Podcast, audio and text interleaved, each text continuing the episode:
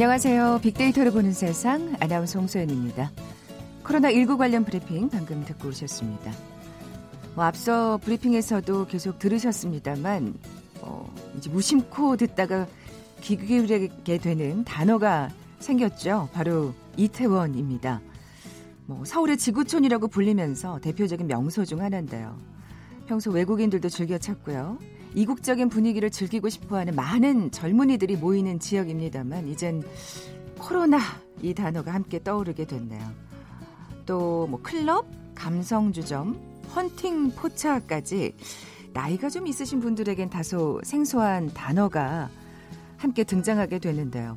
도대체 뭘 하는 곳인지, 뭐가 어떻게 다른 건지 좀 낯설게 느낀 분들 많으셨을 텐데 이번 사태를 통해서 이태원에 관한 궁금증도 커집니다. 잠시 후 통통 튀는 통계 빅데이터와 통하다 시간에 이태원에 대한 다양한 데이터와 통계 분석해 볼 거고요. 남북 공간 빅데이터로 말하다 시간은 가정의 달에 관한 남북한의 차이 살펴봅니다. KBS 제일라디오 빅데이터로 보는 세상 먼저 빅퀴즈 풀고 갈까요? 서울의 명소 중에 남산도 빼놓을 수 없을 겁니다. 남산, 북쪽의 북악산, 동쪽의, 동쪽의 낙산, 서쪽의 인왕산과 함께 서울 중앙부를 둘러싸고 있는 산으로 옛 성벽이 능선을 따라 축조됐죠. 지금도 남산 주변엔 성곽의 일부가 남아 있는데요.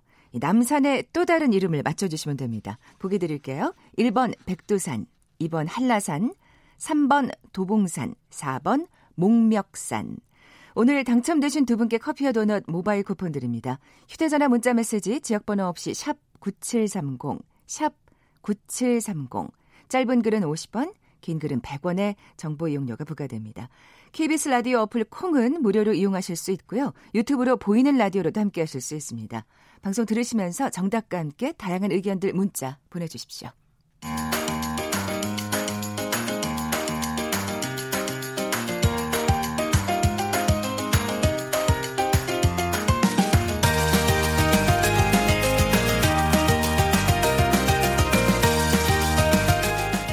북한 관련 이슈들을 알기 쉽게 풀어보는 시간이죠. 남북 공간 빅데이터로 말하다. KBS 보도국 김정환 기자 나와 계세요. 안녕하세요. 네, 안녕하십니까. 아, 뭐 계절의 여왕 5월이라고 하는데 참 예, 코로나 19로 힘든 시기를 보내고 있습니다. 네.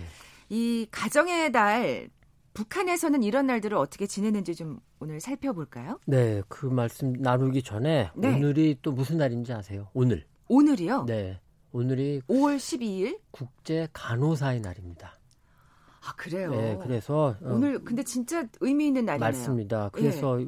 계속 말씀 나누기 전에 먼저 현장에서 정말 수고하시고 고생하시는 우리 대한민국의 모든 간호사 여러분께 네. 정말 존경과 응원을 보냅니다. 요즘에 자, 그 덕분에 챌린지 또 그렇죠. 캠페인이 네. 계속 이어지고 있잖아요. 뭐 반창고를 붙이시기도 하고 참 마음이 짠하던데 네. 먼저 그 말씀 좀 드리고요.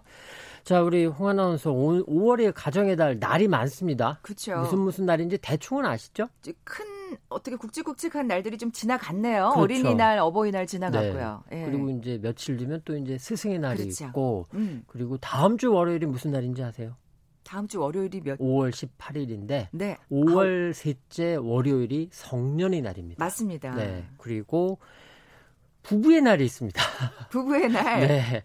그건 저는 유추하기는 쉬워요. 알고 보면. 예, 예. 뭐 둘이 하나가 되는 아, 날. 그래서 그럼 5월 21일이겠네요. 맞습니다. 이런 날들이 참 많습니다. 그렇군요. 예.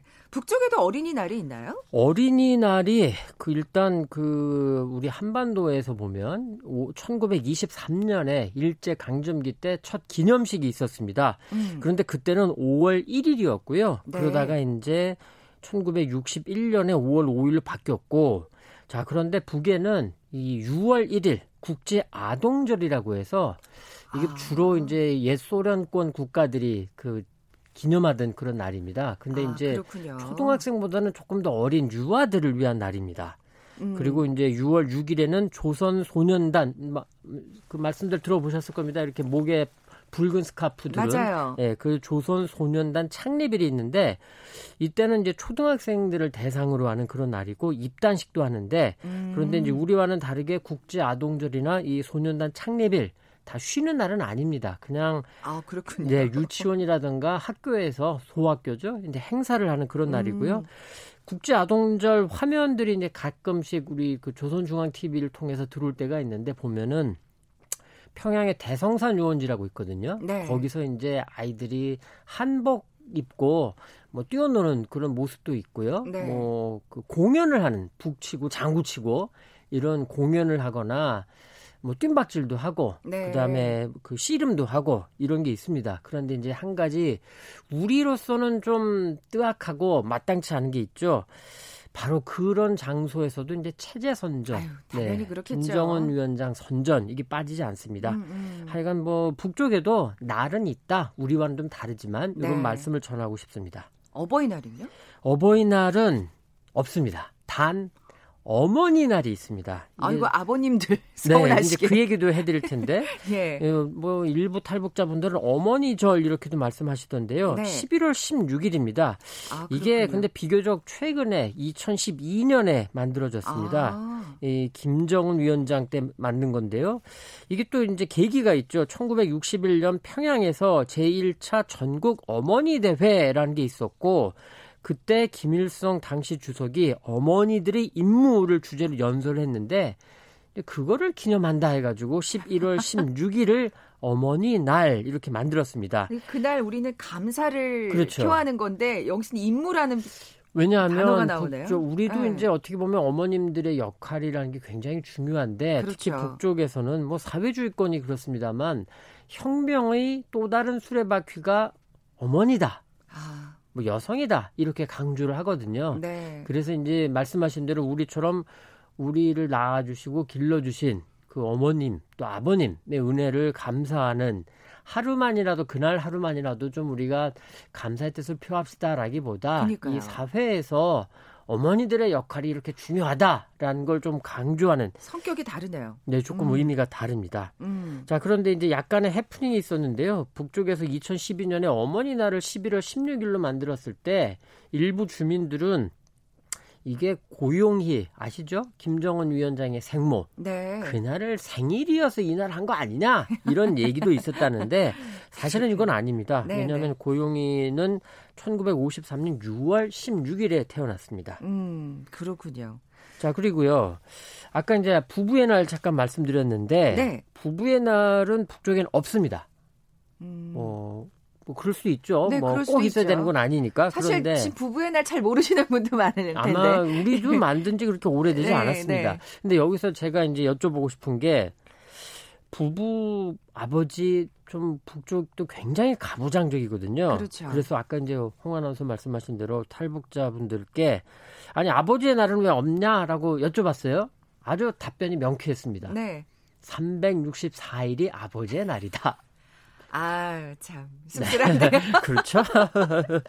자, 근데 이런 네. 정도는 있다고 합니다. 어머니의 날에는 갑자기 부엌에서 이제 우리도 어렸을 때 그랬는데 남자가 부엌에 왜 들어가 이제 이런 문화가 있었어요. 근데 그러니까 북쪽은 아직도 그런 아직도 게 많다는 그게 있죠. 거죠. 예, 아버지가 예. 북쪽의 아버지가 갑자기 어머니의 날 새벽에 딸그락딸그락 하면서 부엌에 계시더라. 라는 거를 봤다라는 아. 이제 탈북자분들의 이제 가끔씩 얘기가 있습니다. 네네. 이제 364일 아버지의 날 하고 하루는 365일 그 하루는 어머니 좀 챙겨준다 이런 말씀인 어, 것 같습니다. 네, 어쨌든 뭔가 그 제대로 어머니의 날을 또 가족들은 챙기고 있다는 또 생각이 드는데 자, 빅데이터의 반응도 좀 5월의 날들에 관한 예, 살펴볼까요? 네, 이게 뭐 빅데이터 북쪽에 관해서는 뭐 지금 조금 살펴보기는 어렵고 네. 우리 거를 좀 보겠는데요. 네. 어버이날로 이렇게 검색을 해 봤습니다. 이제 재밌는 거는 어린이날에 이 어버이날 검색이 가장 많습니다. 아, 가장은 아닌데 굉장히 많이 나왔습니다. 아. 그러니까 무슨 말씀이냐면 어린이날 5월 5일에 어버이날도 같이 검색을 하더라. 음, 음. 이렇게 되는 거죠. 워낙 그 날짜가 뭐 비슷하기도 하고 그러니까, 이제 예. 평소에 사실 부모님 우리가 뭐 굉장히 막 극진하게 챙기기는 어렵잖아요. 쉽지 않죠. 그러다 보니까 어린이날 아이들 걸 챙기다가 이제 엄마, 아버지가 생각이 나 나서 네네. 같이 보는 게 아니냐 음, 음. 이런 생각이 드는 겁니다. 음. 그리고 이제 어버이날 연관어를 보면 뭐가 가장 많이 나올까요? 쉽게 짐작할 수 있습니다. 뭐 카네이션, 카네이션. 예, 맞습니다. 예. 이제 카네이션이 아. 많이 나오고 그리고 두 번째로 또 역시 어린이날이 같이 또 많이 나옵니다. 음. 역시 어린이날이건 어버이날이건 묶어가지고 뭐 그리고 이제 선물을 또 준비하는 게 우리 일상적인 풍습이니까 그러니까 한꺼번에 이제 그렇죠? 미리미리 준비를 네, 하는 거죠. 그렇게 볼수 있는 어, 거죠. 예. 그리고 이제 그래도 한 가지 고맙다라고 싶은 거는 어버이날 그 감성어가 100% 10개 감성어가 모두 다 긍정적인 이런 것들로 짜여져 있습니다. 음. 뭐 감사합니다, 사랑합니다, 또 진심, 뭉클 이런 좋은 감성어들로 이루어져 있습니다. 다행이네요. 네. 부담 이런 단어가 있을까봐 좀 걱정했는데. 어, 그거는 뭐저 밑에 아 예. 밑에 있고요. 네. 상위 10개는 다 100% 부정 아 긍정적인 겁니다. 네. 그 15일 스승의 날 얘기도 좀 해볼까요? 그... 스승의 날이 이제 북쪽에는 네. 딱 스승의 날이라기보다 이 9월 5일이 교육절이라고 있습니다. 교육절. 네. 그런데 이 어머니 날과 마찬가지로 이 김일성 주석과 관련이 좀 있습니다. 그날 사회주의 교육 태제라는 걸 발표했다. 그래서 아. 그걸 기념한다라고 하는 건데 여기서도 이제 우리 남과 북의 차이가 있습니다. 어머니 어버이날처럼 어머니 날처럼 이 우리는 스승의 날 하면은 보통 선생님 그 스승님 네. 이렇게 조금 감사합니다 이런 거잖아요. 그 스승의 은혜라는 그렇죠. 노래를 불러드리는 스승의, 날이죠. 그렇죠. 그런데 예. 이때는 사실 그런 거보다는 교육이 이만큼 중요하고 교사의 역할이 이만큼 중요하다 라는 걸 강조하는 그런 날이라고 합니다. 어머니의 날이랑 좀좀 비슷하네요. 비슷하죠. 예, 예. 약간 그런데 이제 이런 건 있습니다. 하지만 우리와 마찬가지로 북쪽에서도 그 교사 선생님에 대한 권위는 지금은 우리보다 더 셀지도 모르겠습니다. 네네. 지금은 우리보다 더 세서 그 사회적 존중은 대단히 높다고 합니다. 그리고 음. 이제 또 북쪽도 우리 못지않게 교육률이 높거든요. 그러다 보니까 그렇죠. 특히 이제 선생님이 아이한테 어떻게 대하느냐. 이제 흔히 말해서 내 자식은 내 아이는 좀 더 잘 챙겨 주십시오. 뭐 이런 게 있지 않습니까? 네. 우리 북쪽 남쪽도 상당 기간 있었어요. 지금 많이 엷어졌다고는 해도 그러다 보니까 이런 거죠. 아까 말씀드린 뭐 국제 아동절 같은 때 이제 우리도 소풍을 가거나 그러면 선생님 도시락을 싸가는 그런 네네. 풍습 아닌 풍습이 있었죠. 네. 그런 게 북쪽에서는 여전히 남아 있다고 합니다. 아 그렇군요. 그래서 선생님 근데 이제 또 중요한 건 그 아, 내 아이 담임 선생님 것만 싸가면 안 되고 좀 더 많이 싸가야 된다고 합니다. 이제 교감 선생님도 계시고 아, 교장 네. 선생님도 계시고 그리고 반을 맞지 않은 선생님도 계시죠. 네. 그러다 보니까 좀 많이 싸가야 되는 좀 부담 아닌 부담이랄까 음. 이런 게 있다고 그 합니다. 정이 넘친다고 봐야 되다. 뭐 뭐 정이 넘치기도 하지만 어머니들한테는 엄청 부담이겠어요. 뭐 내 아이는 좀 잘 봐주세요라는 마음이 거겠죠. 있으니까 그런 것 같습니다. 네. 마지막으로 성년의 날 얘기도 해볼까요? 자, 성년의 날. 이 이제 1991년에 그 북쪽에서는 8월 28일을 청년절이라고 해서 제정을 했습니다. 근데 이것도 역시 김일성 주석과 관련이 있습니다. 우리와는 참 의미가 여러모로 다르군요. 네. 1927년 그때가 이제 김일성 주석이 15살 때인데요. 8월 28일에 뭐 조선 공산주의 청년 동맹 이걸 결성했다. 그걸 기념하기 위해서 만들었다라는 건데 그런데 눈여겨볼 건 1991년에 만들었다는 겁니다. 무슨 말씀이냐면 1980년대 후반에 옛소련을 비롯한 동구권이 무너지기 시작했죠. 네. 그러면서 북쪽도 굉장히 사회적으로 흔들리고 있었습니다.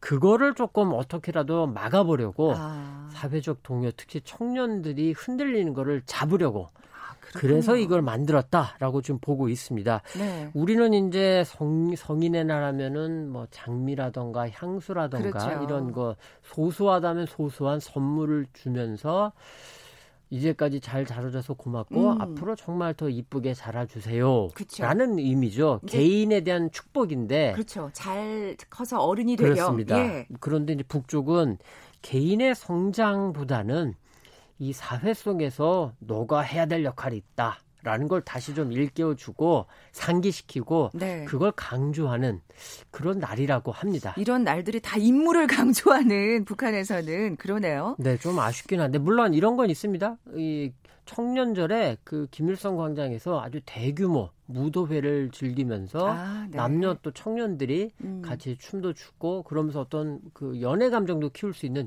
그런 계기가 되긴 합니다. 그런데 그건 비공식적인 거고 공식적인 의미는 좀 우리와는 많이 다르다. 음. 그런 얘기를 드리고요. 그런데 한 가지 그렇다고 해서 북쪽 저건 좀 안 돼. 나빠라고 우리가 생각하기보다 어떻게 우리가 변화를 시킬까 이런 점에 음. 조금 더 초점을 맞춰야 되지 않나 싶습니다. 네. 가정의 달이 참 여러모로 다르다는 걸 오늘 또 느낄 수가 있었습니다. 남북 공간 빅데이터로 말하다 KBS 보도국 김정환 기자와 함께했습니다. 고맙습니다. 네, 수고하셨습니다. 헤드라인 뉴스입니다.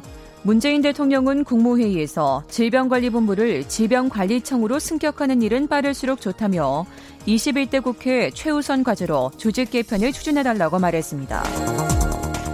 여야가 다음 주 20대 국회 마지막 본회의를 열고 민생 법안을 처리하기로 의견을 모았습니다. 내일 김태년 민주당 원내대표와 주호영 통합당 원내대표가 회동해 일정과 안건을 협의할 예정입니다. 행정안전부는 긴급재난지원금 신용체크카드 충전 첫날인 어제 하루 전국 180만 7천여 가구가 총 1조 2천여억 원을 신청했다고 밝혔습니다. 국책 연구기관인 한국개발연구원 KDI가 코로나19의 부정적인 영향으로 소비와 수출이 감소하면서 경기 위축이 심화되고 있다고 진단했습니다. 미래한국당이 위안부 피해 할머니들을 위한 후원금을 불투명하게 처리했다는 논란을 빚고 있는 정의기억 연대와 관련해 진상조사 TF를 구성하기로 했습니다. 신앙훈련을 이유로 신도들에게 인본을 먹이는 등 가혹행위를 강요해 무리를 빚은 빛과 진리교회에 대해 경찰이 압수수색에 나섰습니다. 미국에서 코로나19에 걸려 숨진 것으로 보고된 환자가 8만 명을 넘어서 전 세계 사망자의 28%를 차지했습니다. 뉴욕주에서만 약 2만 7천 명이 숨졌습니다. 중국 우한에서 집단 감염이 발생하자 중국 당국이 우한 일부 지역을 또다시 봉쇄했습니다. 지금까지 헤드라인 뉴스 정원나였습니다.